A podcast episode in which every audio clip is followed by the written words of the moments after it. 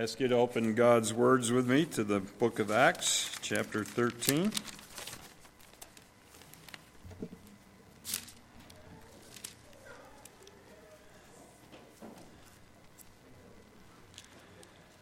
Acts 13 is one of those long chapters, about 52 verses. So today is our third Sunday in it. We'll be in it again next week. But as we discussed so far, beginning of 13, as we remember that Barnabas and, uh, yeah, get your, get your head together, John.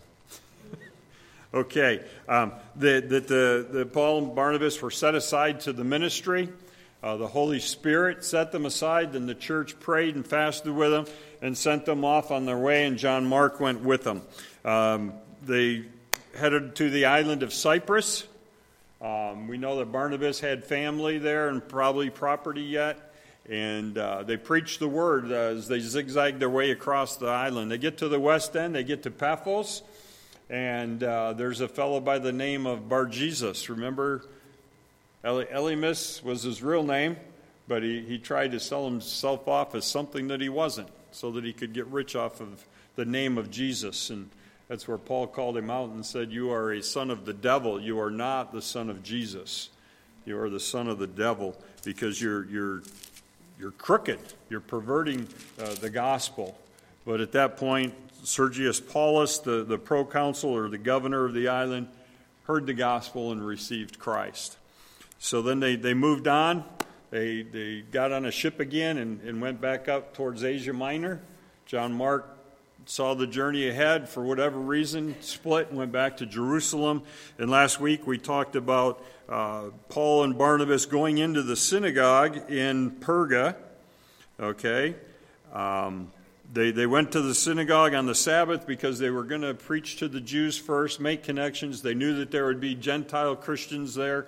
Um, but they, they wanted to make that contact and make the connections, and they did that. Verses 17 to uh, 23, we talked about the, the, some of the history of the Jews, but the, the highlight, what we pointed out, was that it was the, the action. Uh, we looked at all the action verbs of what God had done for the people of Israel, that He had chose their fathers. He made the people great. He led them out of Egypt. He put up with them in the wilderness. He destroyed the, the enemy, distributed the land. Uh, he gave them judges. He gave them Saul. He removed Saul, gave them David, uh, found David uh, uh to be a man after his own heart.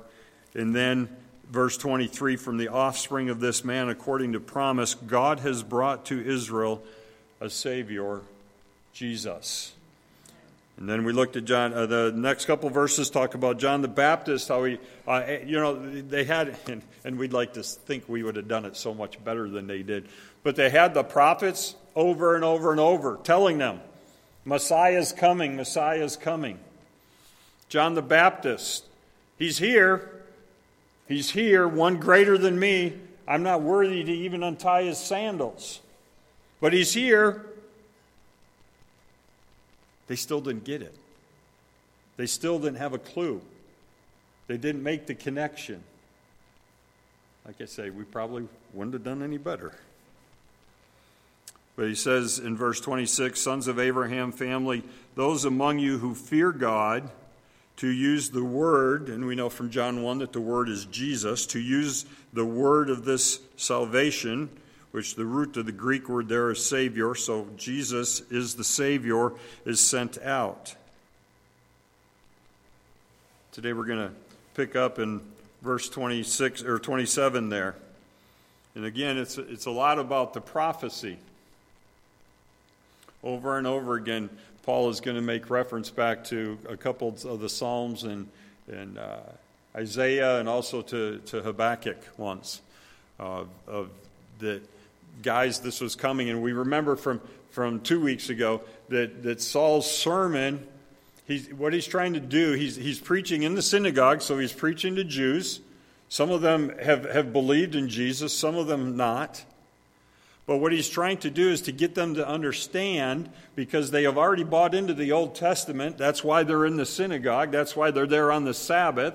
And that's why, uh, like it says in verse 15, that they were reading the law and the prophets They've already bought into the Old Testament. They've already, they already believe that. That's, that's what they're trying to get to affect their way of life.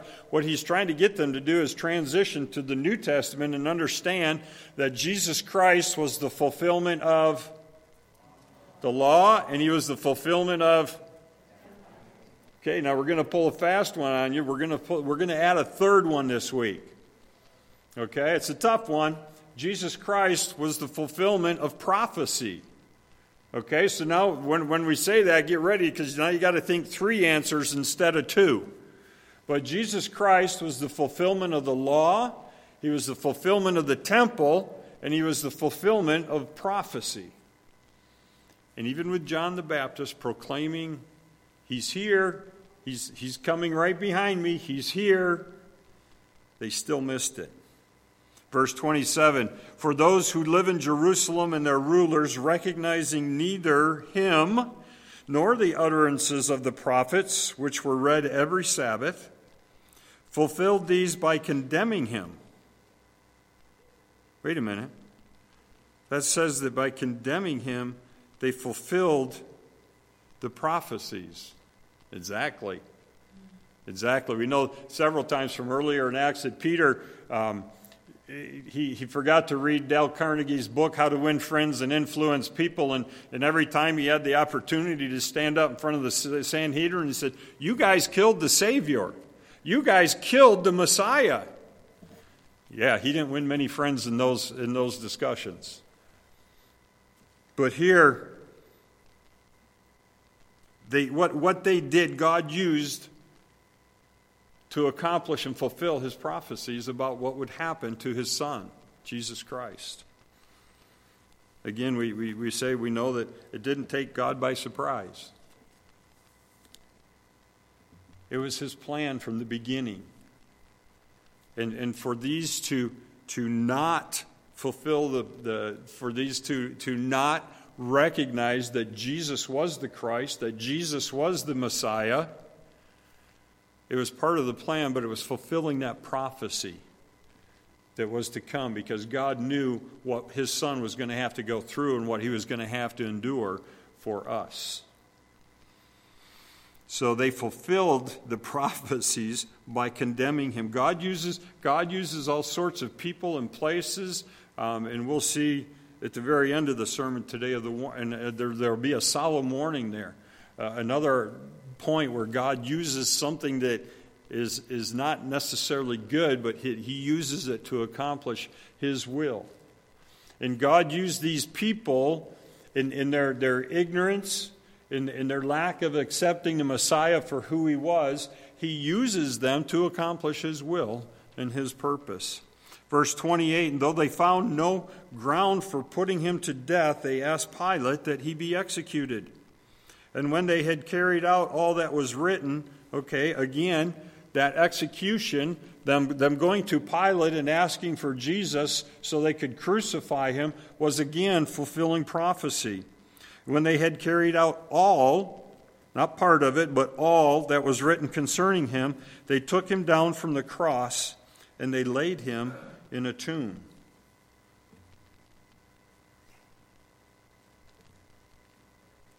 Next phrase is one of my favorite in the Bible. What, are your, what, what, is your, what does your translation have for the first two words of verse 30? Uh huh. But God. Okay? We, we just looked at 27, 28, and 29. Prophecies were fulfilled by having Jesus killed. But God. Okay? We, we, if, you, if, if you stop there at the end of verse 29, you go, oh dear, that's not good. That's not good. I think back to, to, to Genesis chapter 45. Remember the story of Joseph and the dreams he had about his brothers bowing down and worshiping him? So they got mad, threw him in a well, then they sold him to Egypt. He goes down to Egypt and he, he he's smart and good looking and, and helps to, he works in Potiphar's house. And Potiphar's wife try, tries to make advances at him, and he says no. He ends up in prison. And all the time, Joseph never, never lashes out at God. He never. It kind of makes me think of Job, and, and all that all that God did to Job, or excuse me, Satan did to Job with God's permission. And never did Job lash out at, at God. And Joseph kept kept was faithful, and he and he interpreted the, the dreams. Remember of the baker and the cupbearer in the jail, and said, you know, when when you get out, and, and this happens just like I said it did Tell, tell the Pharaoh so he'll, he'll get me out of here. nope, they forgot.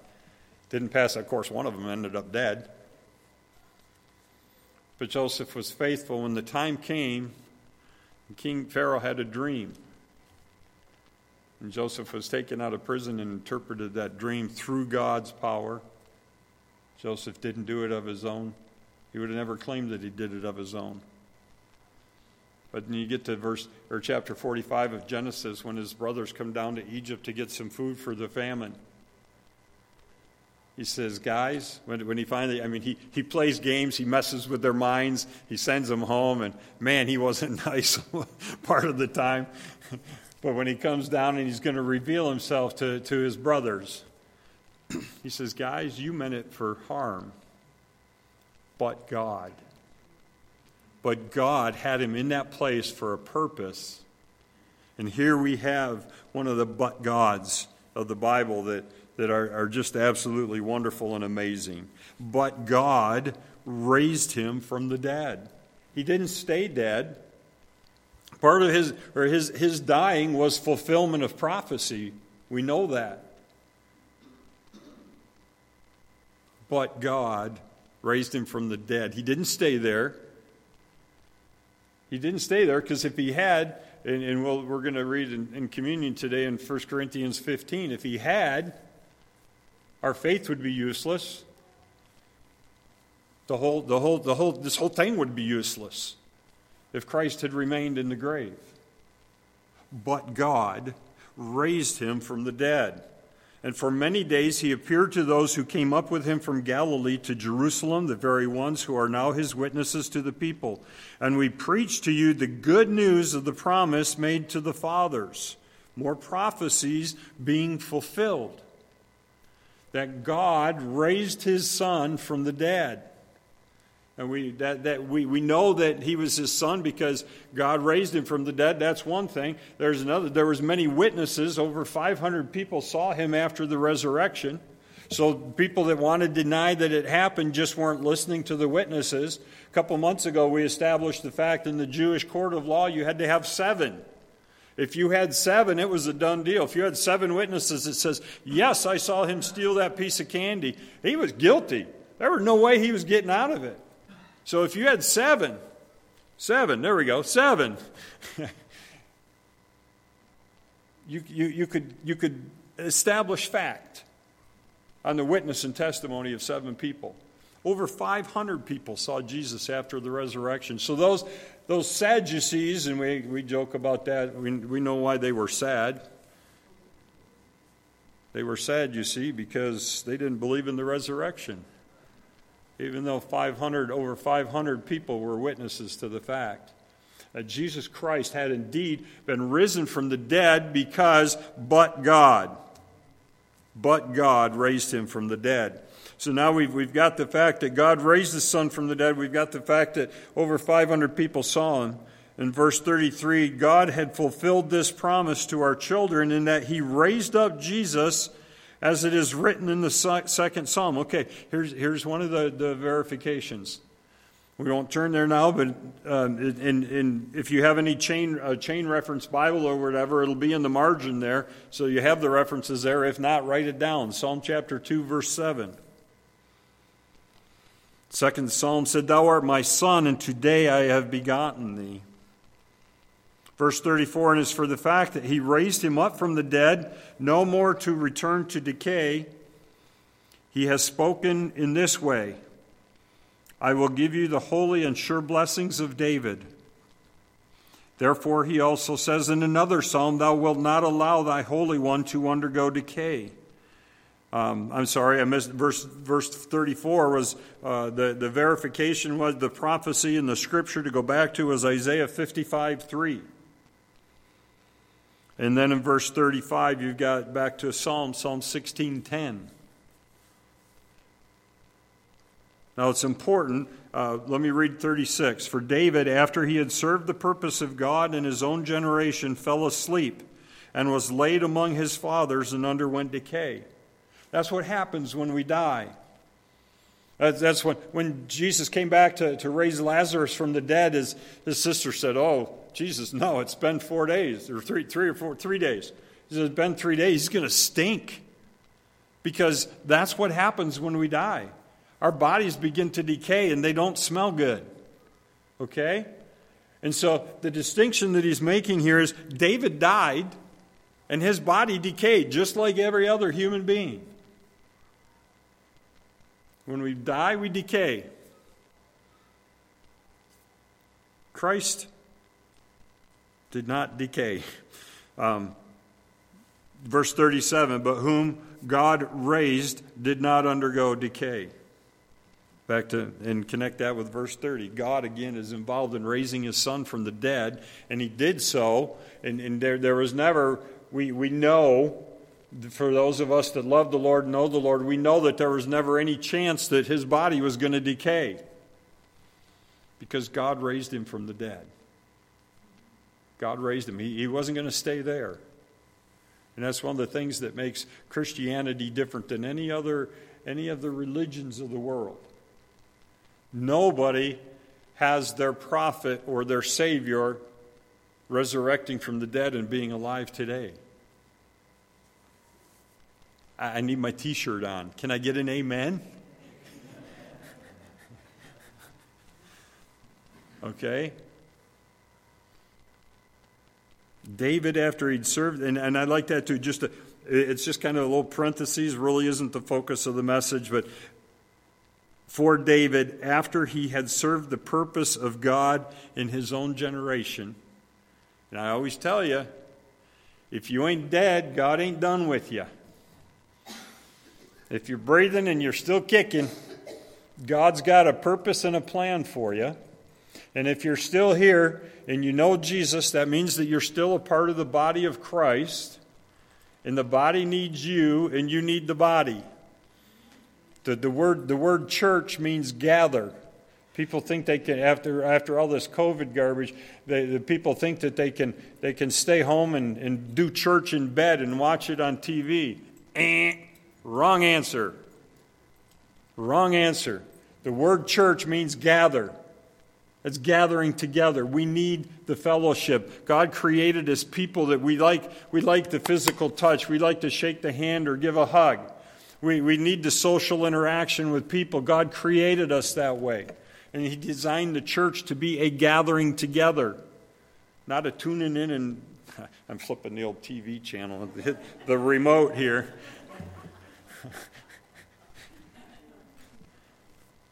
We're supposed to be together.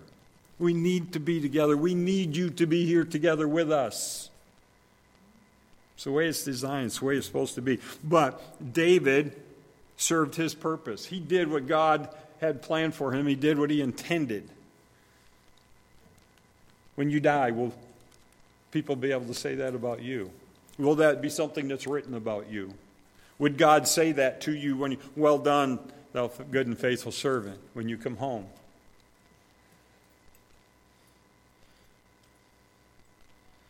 God did not undergo decay.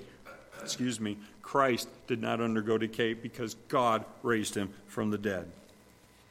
Okay? Now, now Paul's, Paul's a good preacher, and, and I know I need to get better at this because at the, towards the end of his sermon here, he, he has a little application. Verses 38 to, to 41 are the, the application to his message.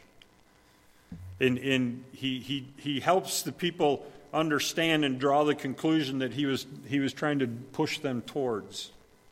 I mean, he knows that these people didn't listen to the prophets. He knows that they didn't listen to John the Baptist, so they need some help, okay? They need some help. So he's going to help them draw the application. It doesn't do you any good to leave here today and forget anything that was, was preached from God's Word. If it doesn't change you, why are you here? It should be one of your goals to ask Jesus when you come to church every Sunday, Jesus, change me. Make me different. Make me more like you. And how is that going to, Paul, how, how is that going to happen this week? And Paul's going to draw, help these people draw that conclusion and get to that point. He wants them to be different because of what he preached. And he's preaching the Word of God. He's not preaching himself, so it's good that he would want them to be changed because of what he preached. Verse 38 Therefore, let it be known to you, brethren, that through him forgiveness of sins is proclaimed to you. And through him, everyone who believes is freed from all things from which you could not be freed through the law of Moses. Remember, Christ fulfilled the he fulfilled the law, he fulfilled the and now he fulfilled Amen. Amen and amen. no.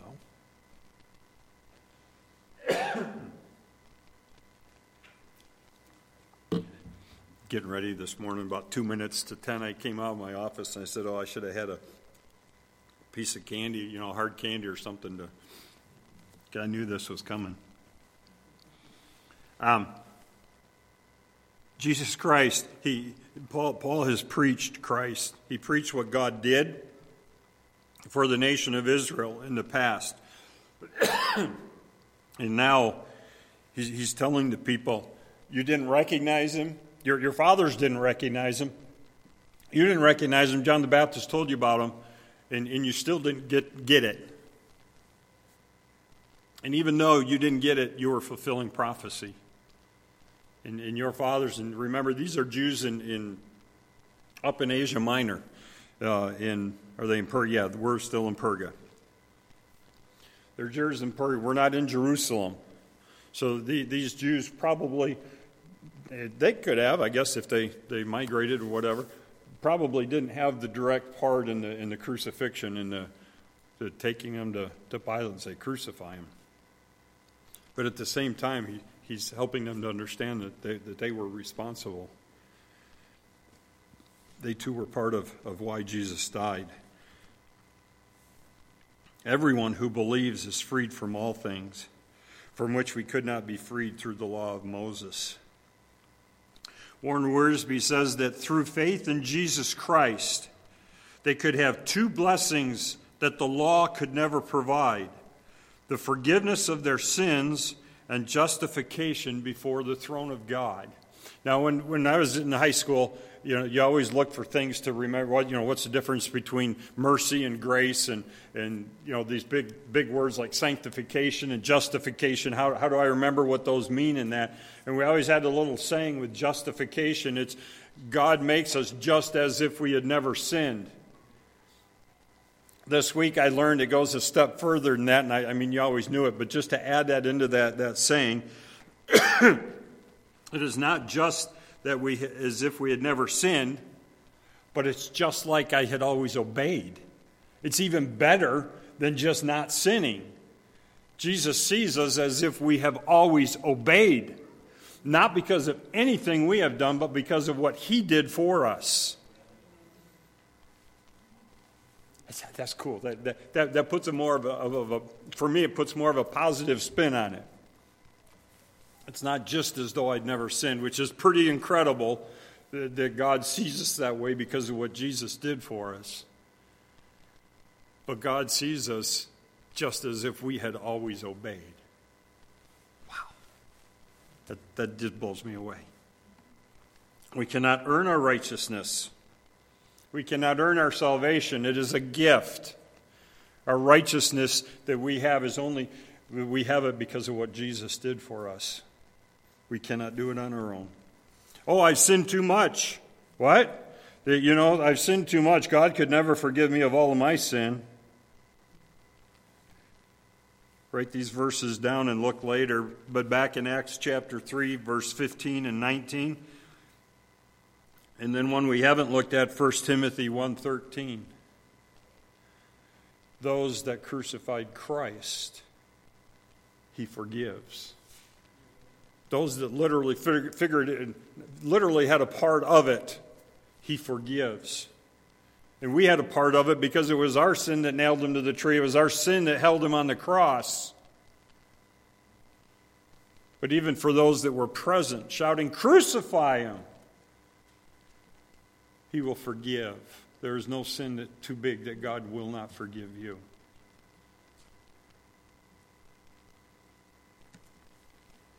What Paul wants them to understand.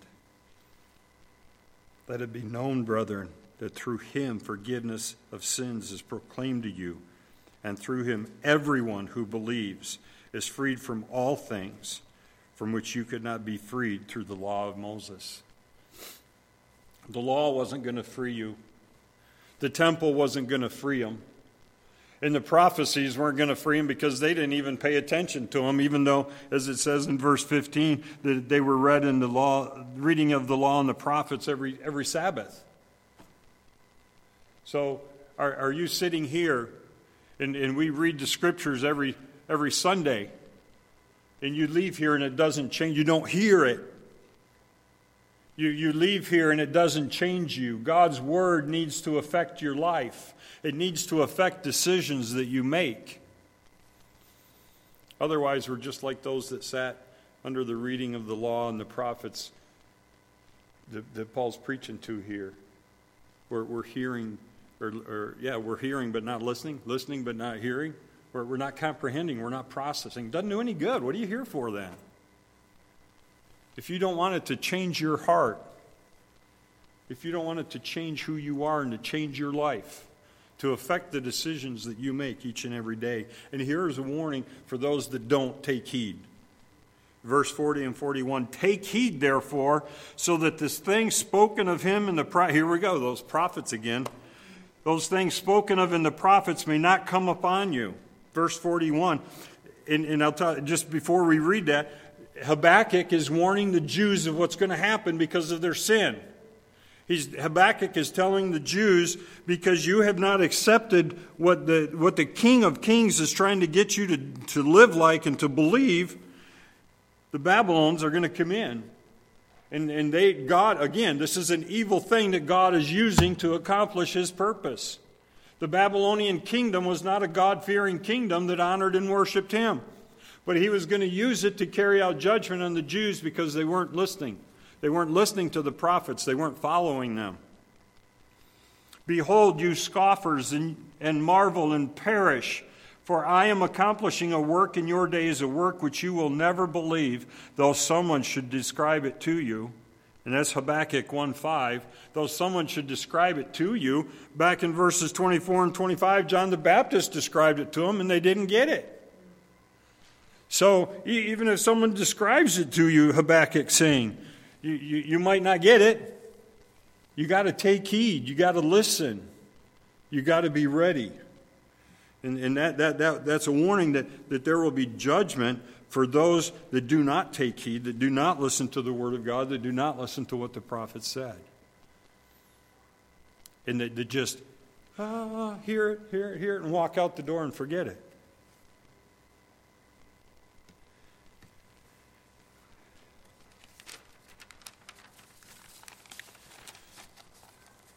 C.A. Criswell was the pastor of Moody Church in Chicago for many years. I'm going to conclude with a reading he has here. He gives, Christ gives to us forgiveness of sins.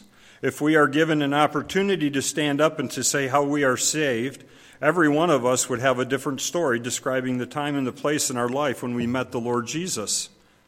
But however our lives were introduced to the Savior, one thing we would all have in common, namely, that in him we have an incomparable assurance and rejoicing that God, for Christ's sake, has forgiven our sins. Because of the experiential part of our salvation, God puts a song in our heart and He puts praise and gladness in our souls.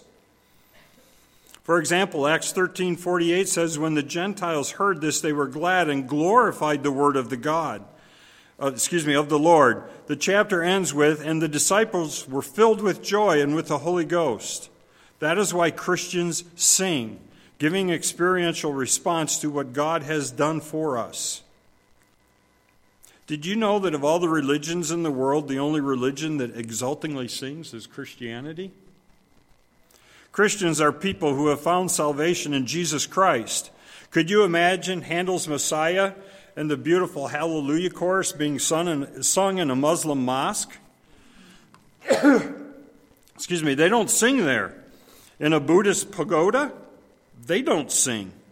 In a Shintoist shrine, they do not sing. In a Hindu temple, they do not sing. But wherever you find God's people gathered together in the name of the Lord, there you will find those people singing. Singing is a marvelous outpouring of our hearts and spirits in gratitude and thanksgiving to God for forgiving us and justifying us. The application that Paul draws to the, to the end of his message here is that God made a way of salvation for you. He has a plan for your life. We have the death of Christ, but more importantly, we have the resurrection of Christ. But God, but God raised him from the dead. That everyone who believes is freed from the guilt of sin. We don't have that hanging over our heads. That we can live in victory and therefore sing with joy in our hearts. Stand with me if you would.